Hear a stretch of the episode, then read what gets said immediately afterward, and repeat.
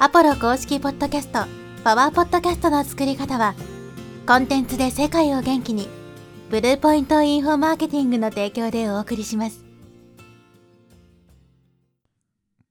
はい、こんにちは、ポロです。今日はですね、インタビュー相手の選び方についてお話していきます。このポッドキャストではですね、インタビュー形式のポッドキャストっていうのも結構まあ一般的で、海外のチャンネルなんかをね、聞いてると、結構このインタビュー形式がもうメインみたいなね、チャンネルがいっぱいあります。やっぱりこのインタビューをすることでレバレッジが効くっていうのがすごくこのポッドキャストのね、大きなメリットで、一つとしては誰か専門家を呼ぶことによって、その専門家の権威を借りることができたりとか、専門家のオーディエンスにリーチすることができたりとか、まあそういったメリットもありますし、まああとはネタを考えなくていいとかね、まあ自分が喋らなくていいんで、基本的にもう相手にほぼ喋ってもらうみたいな感じになりますし、まあ相手の専門性とかね、権威性が高ければ自分のオーディエンスに対するまあこう信頼構築もね、できるようになるみたいな。すごくメリットがたくさんあるんですね。そしてそういう人たちとこうつながりが広がっていく、自分のコネクションネットワークが広がっていくっていうのも、このインタビューポッドキャスト、まあ、ポッドキャストの持つメリットじゃないかなと思うんですよ。YouTube とか、あるいは Facebook とか Instagram とかでもですね、インタビューとか、まあ、対談とかね、そういったものってのはできるとは思うんですけど、やっぱりフォーマット的にこのポッドキャストっていうのはね、一番こう相性がいいんじゃないかなと思います。ただこのポッドキャストでインタビューをする場合もですね、まあ相手選びっていうのはある程度こう慎重に吟味して行う必要があって、相手の選びを間違えてしまうと、まあむしろ逆効果になってしまったりとかっていうことがあるんで、今回はこのインタビュー相手の選び方ですね、のポイントについてお話していきます。で一つですね、まず大前提としては、まあ、自分のオーディエンスの属性に合った人、まあ、要するに自分と同じようなビジネスをやっている人を専門家として呼ぶってことですね。僕であればマーケティングとかビジネスとかコンテンツ販売とかっていうことが自分のフィールドになっているので、それにま近いような人を呼んでくる。全然関係のないジャンル、例えば恋愛とかの専門家とかをね、呼んだとしても、まあ自分のオーディエンスはそういうことを聞きたいと思ってないんで、まあ価値を感じないわけですね。どんなにその人が恋愛のエキスパートだったとしても、ほぼほぼみんな興味ないみたいな感じになってしまうんで、まずは属性を合わせるというのは大前提ですね。結構やってしまいがちなのがですね、こう仲のいい人を呼んでインタビューするみたいなことをやってしまいがちなんですけど、それはあくまでも発信者都合であって、オーディエンスが本当にそれを聞きたいのかなって思ってるかっていうと、そういうわけじゃないことの方が多いわけですね。Facebook ライブなんかでもよく見かけますけど、企業塾の仲間同士でね、こうなんかインタビューし合ったり、対談し合ったりってありますけど、あれ誰が見たいと思ってんですかって話ですよね。おそらくあんまりそれを見たい、聞きたいっていう人は少ないんじゃないかなと。まあ、身内とかね、自分の関係者ぐらいしか多分見たいと思わないと思うんで、やっぱりその相手をね、選ぶとき、まあ、仲がいいから、インタビューしやすいからっていう理由で選ぶんじゃなくて、やっぱりある程度価値をね、提供してくれるような人を選ぶってことが大事かなと思います。で、まあ、この自分のチャンネルがですね、すごくこう、価値が上がってくると、このチャンネル自体が一つの商品みたいにしてできるわけですよね。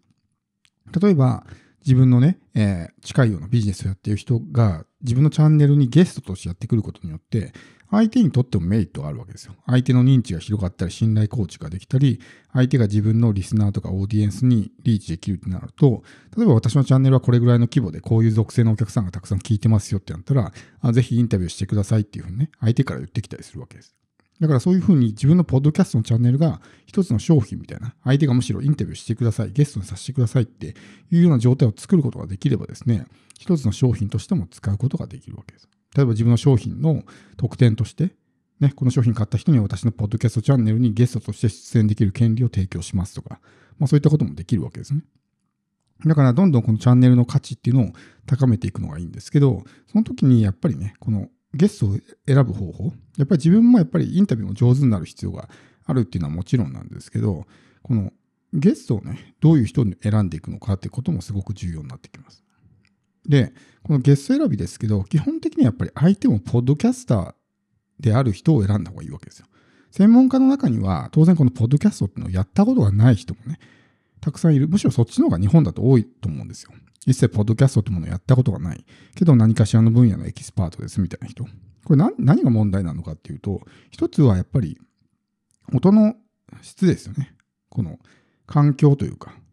僕たちはポッドキャストをね、日常的に発信してるんで、音質ってものにはすごいね、気を配ってやってますけど、普段そういったことをやってない人っていうのは、音質にほぼ気を配ってないわけですね。それこそこういったマイクとか専用機材とかも持ってないわけだし、下手したらね、パソコンの内蔵マイクとかで収録されてしまう可能性もあるわけですよ。で、ポッドキャスト配信してる人であればそういうことも避けられるんで、やっぱりこの音質が悪いとね、一気に自分の番組のクオリティが落ちてしまうんで、相手が普段ポッドキャストとかをやってない、慣れてない人だとマイクを持ってないとかね、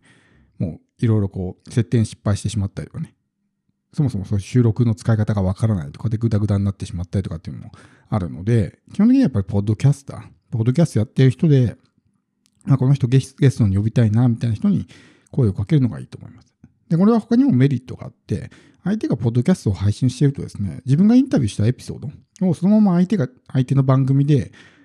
発信してくれたりするわけですよね。そうするとこっちにもメリットがあるわけですよ。こっちの自分のお客さんに価値を感じてもらうだけじゃなくて、相手の番組のリスナーにも自分の存在を知ってもらうことができる。相手としても、せっかく自分が専門家としてね、出演したエピソードなんで、おそらく公開したいって人が多いと思うんですね。その方が自分のリスナーにとってすごく牽制を感じてもらうことができる。専門家としてのポジションとして、ね、ゲストとして出演してるわけだから、当然、ね、専門家として認知されやすくなるわけなんで、相手にとってもメリットがあるし、相手からしても、1エピソード分ね、収録しなくてもデータが残ってるんだったら使いたいっていう人もね、出てくると思うんで、やっぱりこのポッドキャスターをインタビューすればですね、おそらく相手も自分のこの収録したエピソードを流してくれるってなると、一気にこのレバレッジが効くわけですよ。他力を使って、ね、えー、自分の認知とかを拡大していくことができると。そういったことができるんで、やっぱり相手はポッドキャスターをね、選ぶ方がいいんじゃないかなと思います。あとは、やっぱりこの選び方のポイントとして、特にこうビジネス系のね、発信をしている人も、僕もそうですけど、は、相手がどういう人なのかっていうのをちゃんと見ておかないと、変な人とか怪しい人とか、そういう人と繋がってしまうと、一気に自分の評判も悪くなってしまうわけですね。インタビューして来たゲストが、なんかね、怪しい人だったりとかすると、ああ、あいう人と繋がってるんだっていうふうに思われてしまう。と、自分もそういうね、その一派だみたいな感じで思われてしまったりとかね、そうする可能性があるんで、そういったことのないように、変な人と繋がらないとかね、変な人をゲストで呼ばないっていうのは、非常にね、注意が必要なんじゃないかなと。で、やっぱり相手のことをしっかりとリサーチするってことですね。それはこう、いい質問をするためにも相手のことをしっかりと知っておく必要があるわけです。ゲストで呼んだけど、相手のこと全然知らないとかね、いろんな媒体で情報発信しているのに、一切そういったそういったことを見ずに、ね、その場でこう、適当に質問するみたいな。なかなかこう、いい質問できないですね。やっぱり相手に来てもらう限りには、相手にもいい気分になってもらった方がいいわけだし、相手のことよく知ってるとね、ゲストもこう喜ぶじゃないですか。あそこまで見てくれてんだ、この人ってなるから気分よくはね、話してくれると思うんです。だから基本的にはやっぱり相手のことをしっかりとリサーチして、なんかブログやってるんだったらブログ読んだりとか、YouTube 見たりとか、本ね、買って読んでみたりとか、やっぱそういうふうにしてやることで相手のことをよよりね、深く知ることができるし、より突っ込んだね、えー、価値の高い質問をすることができるようになるんで、まあ、そういった形で、やっぱりある程度ね、えー、何か発信をしている人を選択してインタビュー相手にね、選ぶのがいいんじゃないかなっていうふうに思います。まあ、このインタビュー相手の選び方っていうのはね、まあ、いろいろポイントがあって、海外とかだとそれ専用のマッチングサイトがあるんですね。ポッドマッチとか。ね、いろんなサイトがあって、ポッドキャスター同士でつながれるみたいなのがあるんですけど、日本だとまだまだね、ポッドキャスト専用のそういうマッチングサイトみたいなのないんで、まあ、自分で見つけていくしかないんですね。だからいろいろ見てって、あ、この人いいなと思う人に声をかけてみる。まあ、ほぼほぼね、えー、まあ、ダメっていう人もいるかもしれないですけど、まあ、相手にとってね、メリットがあるっていうふうに感じてもらうことができれば、来てくれる可能性は高いんで、相手にとって出演するメリットがなかったら、おそらく、まあ、スルーされてしまう。流されてしまう可能性はありますけど、相手にとってちゃんとね、メリットのあるような番組になっていればですね、あ、全然いいですよみたいな感じで、まあ、応じてくれるわけですね。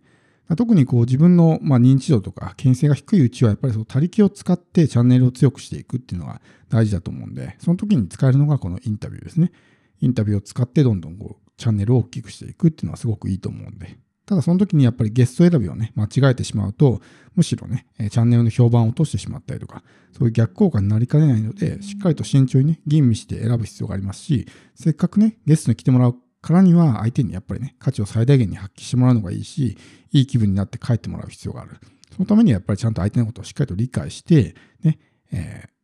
万全の状態で臨むっていうことが大事になってきます。